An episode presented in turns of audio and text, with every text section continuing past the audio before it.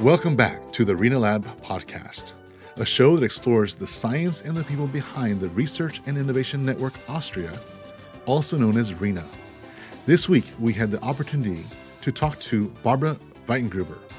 Barbara is currently the Director General for Scientific Research and International Relations at the Austrian Federal Ministry of Science and Research. She has a long list of accolades and has done some incredible work for the scientific community. I'll let her tell you more about her story. Let's get this episode started.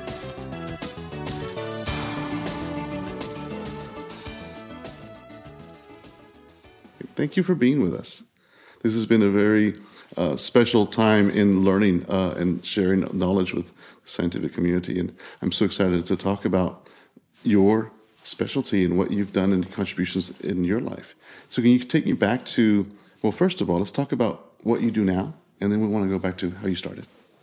Well, uh, my official position is Director General for Scientific Research and International Relations at the Austrian Ministry of Education, Science and Research, um, which means in practice um, trying to provide framework conditions um, to enable research um, and science in Austria to foster uh, and international cooperation to grow. And a special focus is on the European Union.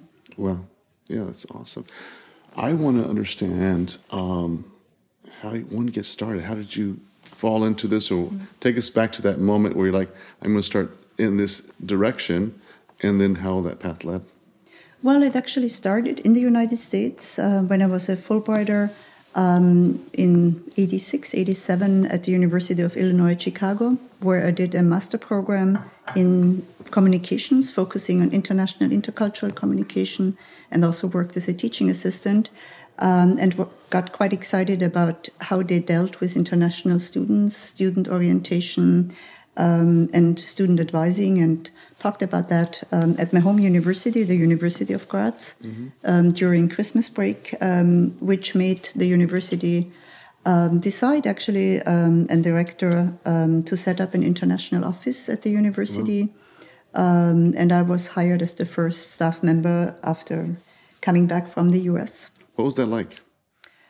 It was exciting. It was fun. Um, I had no idea what would be the outcome, um, but it was just fascinating of of actually um, creating your own environment um, because there was just one professor, um, also pro bono, actually um, chairing the, the whole venture, um, and I was the only one um, employed at the office. Um, and we jointly tried to build up the international cooperation and exchange programs of the university. At that point, did you know how much impact it would have? No, never ever. Wow. And we were talking a little bit ago about the desire to uh, internal to, to do this was languages, your interest in languages. Yeah, I've, I've always loved languages already uh, when I was at school um, and wanted to be a translator and interpreter to link different cultures, um, different nations. Mm-hmm. Um, and that was um, actually why I chose to, to inter, intercultural communications. Mm-hmm. Uh, which definitely helped then also in, in working in international settings. When the Iron Curtain fell, mm-hmm um, Austria being a neighboring country to a lot of Central and Eastern European countries, uh, we supported their higher education and research system mm-hmm. um, by scholarship programs and also um, by capacity building, um, including also research infrastructure, which was not available in these countries, so they could come and train at the University of Graz. Mm-hmm. Um, and um, that was in the in the 90s, um, and Austria joined the European Union uh, in the mid 90s. Um, and before that, um, we were able to take part in some of the EU programs um, for education and research. Um, so the Erasmus program is the best known, which is a mobility program for students and teachers. And our university was so successful that I was hired to go to Vienna and took over the agency at a time before Austria joined the European Union. And um, when Austria joined the European Union, um, I became um, director in the ministry in charge of um, education and higher education. And I've been working with the ministry responsible for science and research Everdem, mm-hmm. um, mostly involved in European and international relations, but also um, science and research. Um, and the, in, within Europe, um, there is um, something that is called the European Research Area being built up. Um, actually, 28 countries for the time being, and mm, as of next year, unfortunately, without the UK, it will only be 27. Mm-hmm. Um, trying to enable researchers to move freely uh, between the countries, but also knowledge to travel freely. So, knowledge transfer is an important element, um, and joint cooperation also internationally. So it's 27, or for the time being, 28 countries um, meeting regularly um, in Brussels or in individual countries. We take turns, so every half year, another EU country is chairing the so called Council of the European Union. And Austria has the pleasure and the honor uh, since July 1st this year until December 31st uh, to be the, the president of the European Union. So we were hosting over 40 events in higher education and research in Austria, mm. and also chairing the council meetings, negotiating, and then um, it was twice on the formal level and once the informal level, the ministers of all the 28 EU member states uh, meeting, discussing, and actually finalizing the negotiation um, on the seven year program for research and innovation um, in the European Union. So that was a political decision. And now it will be negotiated with the European Parliament, mm-hmm. um, which includes again uh, parliamentarians from all 28 member states being elected on the European Parliament elections. Um, and by the end of 2020, we will have a new program um, running for seven years, yeah. um, but not just for researchers in Europe, uh, no matter which citizenship they have, but also international collaboration is an element of this program. Okay. So countries can associate to take part, and um, the United States, for the time being, um, are an associate partner, so they can also take part in, in the research projects. So, what's fascinating to me about that is that um, your path, as far as I started here and I saw this, um, it, it sounds like the the change of the future, what you were able to see, uh, even from the very beginning of your career, is how do I help connect people? How do I help connect people across the pond in all sorts of areas? Um, what are some of the, the things that you've seen throughout your life as far as the, the, the positive benefits that you've seen by the work that you do? Well, I've been uh, very much involved in, in Southeast Europe. In the late 90s, um, there was actually the the Kosovo War um, in uh, between Serbia and, and Kosovo. Um, and we were very active in Southeast Europe um, already when uh, Yugoslavia fell apart and the individual um, democratic um, republics uh, developed out of, of, Yugoslavia and supported um, Southeast Europe in, in becoming closer to the European standards in higher education and research.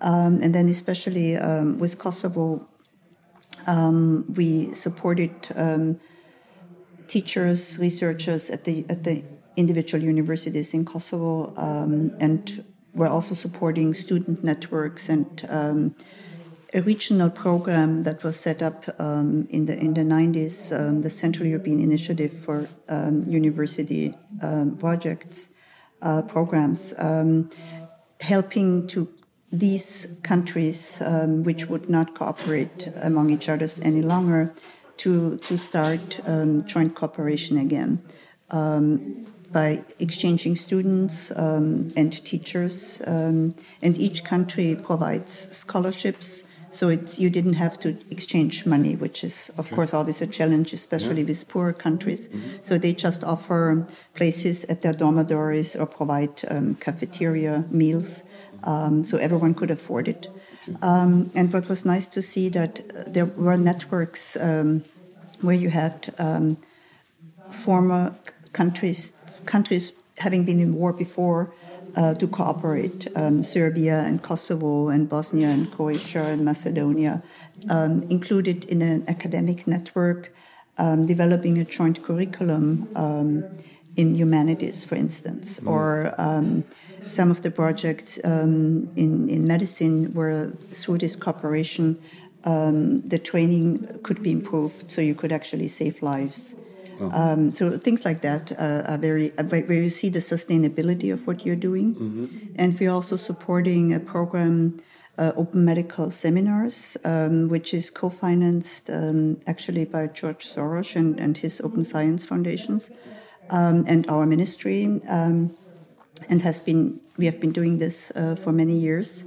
Um, with support of uh, doctors, medical doctors, um, in Southeast Europe, um, Central Europe, and also other developing countries, where they're brought um, to, to Austria to, to a seminar being taught by medical doctors from the US, um, um, Columbia University, for instance, uh, and Austrian universities um, over a certain period of time, just a week or 2 mm-hmm. um, but they are kept in the network. So once they go back home, they can always uh, get back to the to their supervisors, um, and they are helped in in, in training also in, with workshops in their countries, yeah. um, with the positive result that they are not leaving their countries. Mm. Um, and with some in Albania or Montenegro, up to 14% of the medical doctors have been going through the training. Mm. Um, and the suspension rate is quite high. So because they feel as part of a network, they have the newest um, methods, and they know um, that they, they can always go back and, and have additional training. Mm-hmm. So it's it's that kind of activities, network, yeah. um, and it, it's it's building networks again. It's mm-hmm. like the Austrian Scientists in North America uh, network, where we support the Austrian academics and researchers in Canada and the US mm-hmm. just by bringing them together once a year. Yeah. And um, also um, awarding um, three ASciNA Awards. Uh, where we showcase um, some that were very successful in publishing in, in the US in the mm. past year, um, which shows them that there is this um, appreciation of the Republic of Austria for what they're doing. Very nice. That's so fascinating that all of that work's uh, been done.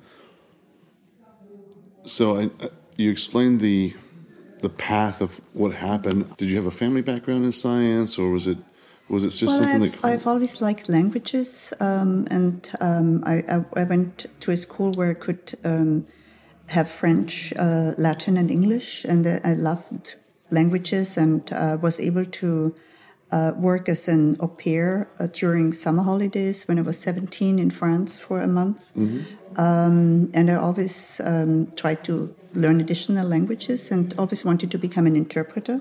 Wow. Um, and was quite good at school. And luckily in Austria, you don't have to pay tuition fee. Um, so you can afford um, college um, easily. Um, and I've, I was working all, all the time when, when I went to college, um, teaching actually, mm-hmm. privately. Um, and um, I, I, started um, English and French as an interpreter and translator. Uh, and after a few semesters, um, actually in the fourth semester, I in- interpreted for a South African freedom fighter on, on the International Women's Day and realized that I could never do the interpretation for an official government representative in the apartheid regime. Um, and that was when I decided not to become an interpreter, uh, but only a translator, and I switched to American studies, um, English and American studies, because I was always fascinated with the US. What and, languages do you speak? Um, well, I, I, my mother tongue, my native tongue, um, to put it politically correct, is, is German, um, and English is kind of the second became the second language. Uh, French, some Spanish, um, and I had some courses in Russian and Croatian, but that got lost over the time. Okay. But I, I, love languages. Italian is easy because I had Latin, and so I can read a little. So German, Italian, German, French. yeah, German. Well, German, English, French are quite good, and then I can read a few others. Okay, really fascinating.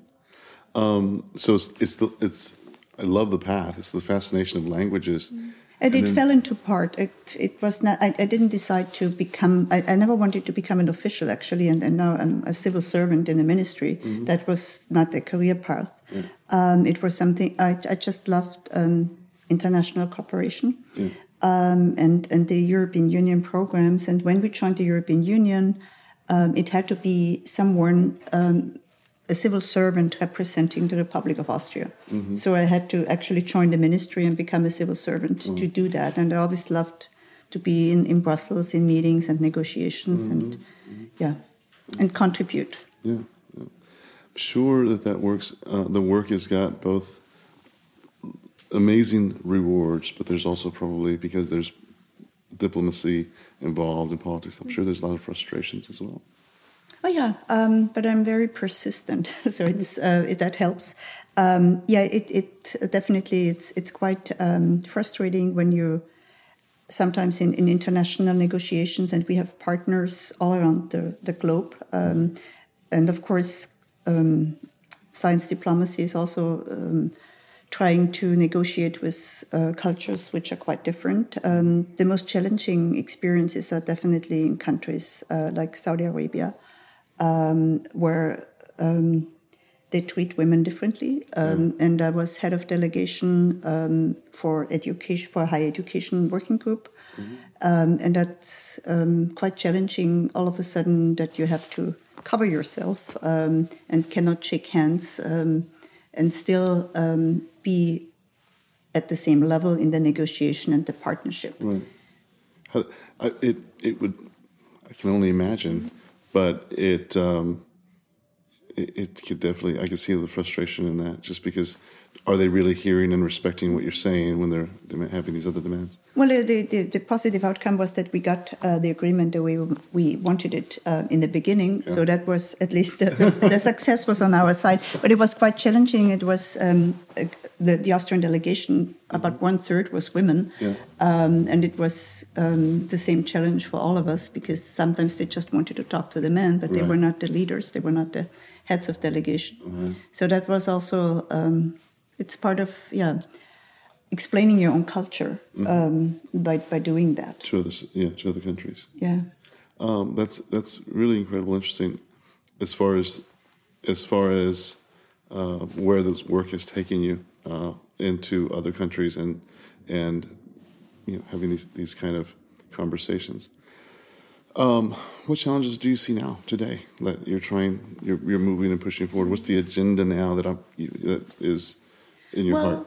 The, the, the world has become quite challenging, um, as we all realize when we watch um, news and the media. And um, in the field of research, um, with the, the global challenges we all face, be it um, climate change, um, scarce resources, the demographic change, there's a lot of pressure on research to provide answers. Yeah.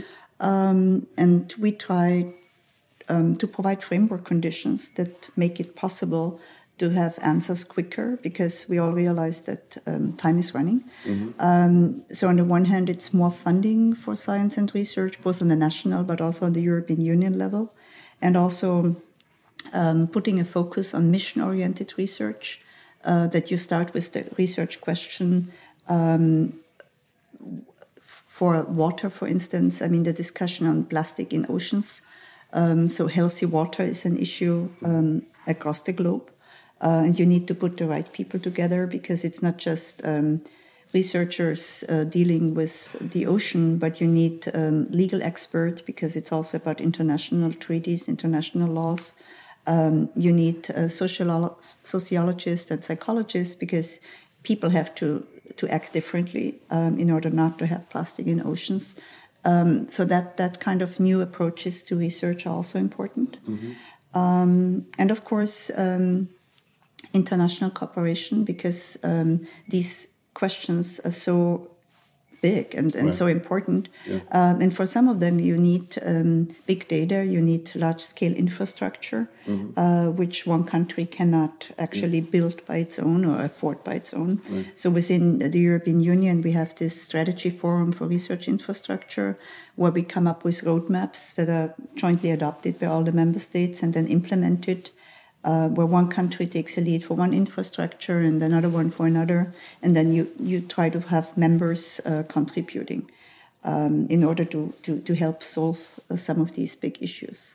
So, one of the things that you mentioned was funding. Um, and from a layman's perspective, I'm going to tell you that for a long time I've been very interested in in ocean conservancy and all the things that you just talked about, the climate change and, and the things that we just discussed.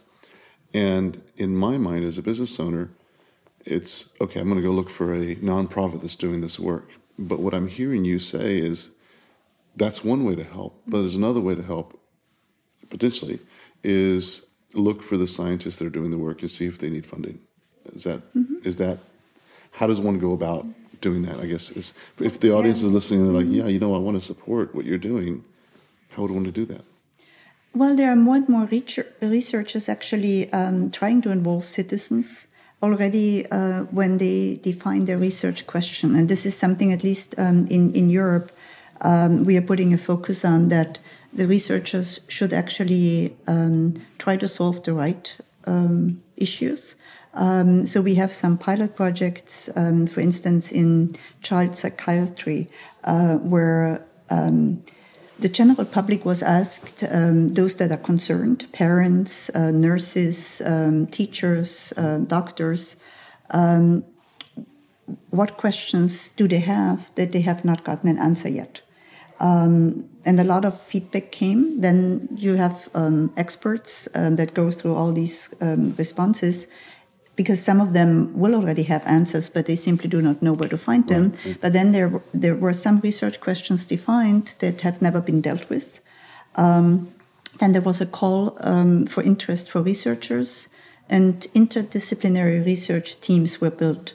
So, because you needed um, the medical side, you needed the, the sociologists, the psychologists, um, but also some practitioners. Mm-hmm. And the research group was set up in a way that they always involved also parents association um, and um, nurses and, and, and practitioners in order to define um, their research in a way that the answers would then also be used or could be used immediately mm. um, in practice. And th- this is called responsible science and citizen science.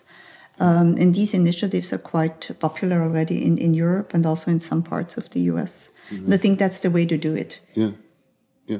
So as you were talking about that, it makes me think and compare to, um, you know, one of the issues in that I talk to a lot of founders about, especially starting companies, whether it's new technologies or whatever they're trying to start, start to impact the world, uh, is funding is one of the, the, questions. And so now you've got various everybody's looking for how to get funded for their company um, or a nonprofit that we talk to as well.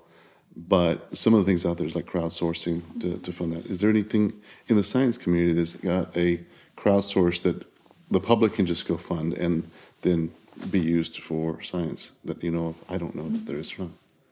Well, um, it, it, it's probably it's crowdsourcing and crowdfunding because um, sometimes it's not just the money, but you need you need the people um, to have the right information um, which is also fascinating because you can involve um, schools and pupils as well. Mm-hmm. Um, so you you simply um, very easy examples are um, in nature where you you have certain kinds of of uh, birds or butterflies, um, and you want to find out if in a certain region they are still there. or if the number has decreased or increased, um, so you will ask a, a, question to the general public, and they can send you um, a text message uh, okay. or a WhatsApp with a picture. Yeah. Um, we do the same with the Austrian Meteorological um, Agency um, with certain uh, weather forecasts, um, because Austria being an alpine country weather can be quite different from one valley to the next. Okay. So if there's a thunderstorm and people take pictures and send the WhatsApp um, they have much more information than they have through their weather stations that are, of course, wow. not um, mobile. Mm-hmm. Um, and, and that works quite well. So they, there's actually an impact citizens can have on research uh, by contributing themselves and also have fun at the same time. Wow. And we have um, awards that we provide for um, citizens that get involved in mm-hmm. research. Mm-hmm. Once a year, um, we have uh, programs where we involve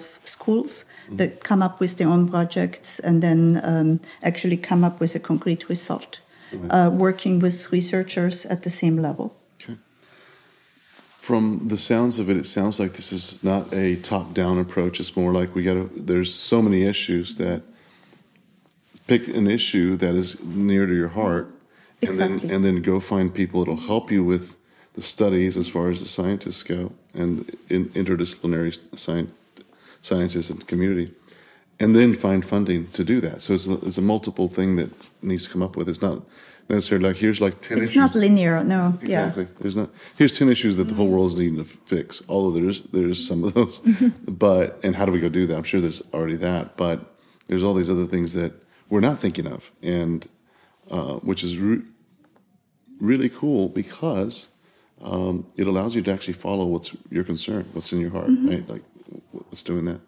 So that that's uh, a very um, interesting thing that I didn't realize about the scientific community. So, for the audience that's out there, we've got all types of people listening. Some will be students in college just trying to figure out what their career path is. For those that are interested in science and international studies, what would your advice be? Well, um, if they should do what they really want to do, um, because then they're good at doing what they're doing. Um, and there are so many opportunities um, doing science and research, not just at universities, but also in research organizations outside of universities, but also in companies.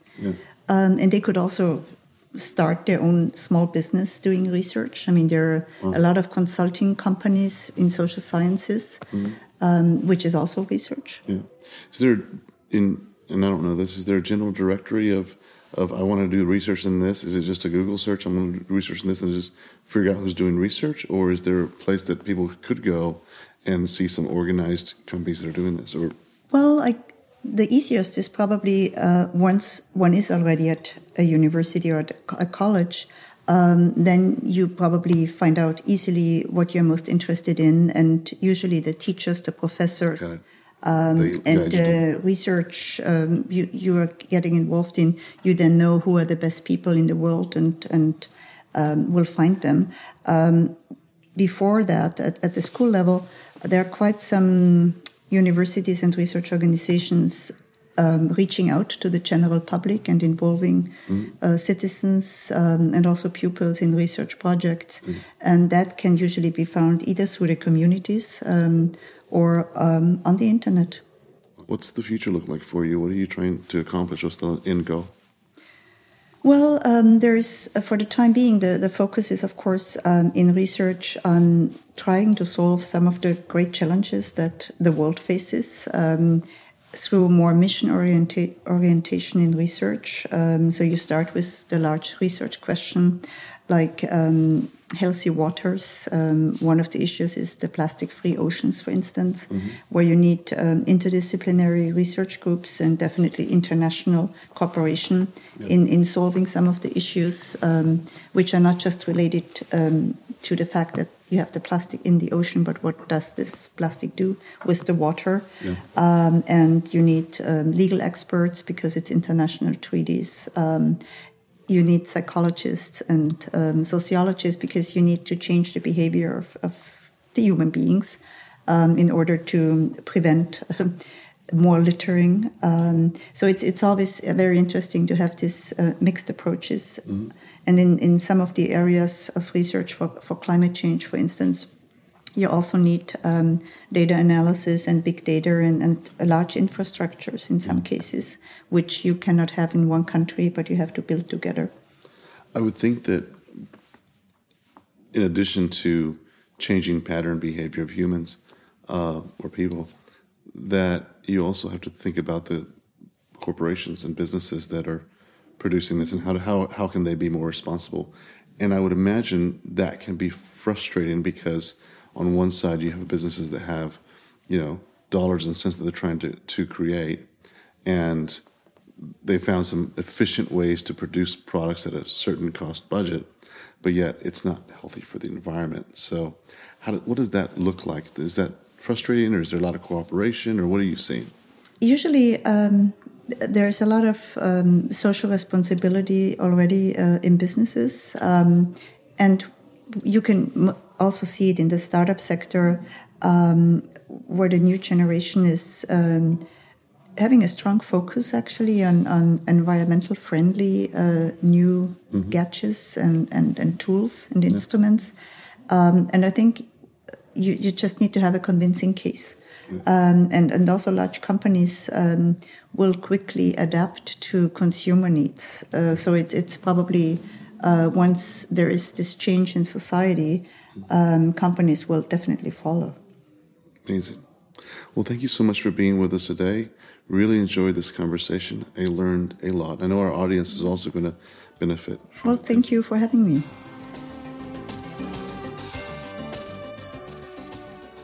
Thank you again, Barbara. It was fascinating getting to learn more about what we can do as global citizens to get more involved in science and research and how it's so important to find ways to communicate across disciplines. The rinaLAB podcast team includes me, Dan Dillard, producer Myrriah Gossett, and audio engineer Jake Wallace.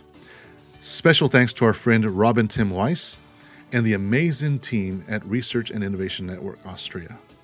If you're enjoying the show, please help us out by leaving a review on iTunes and hitting that subscribe button. As always, thank you for listening.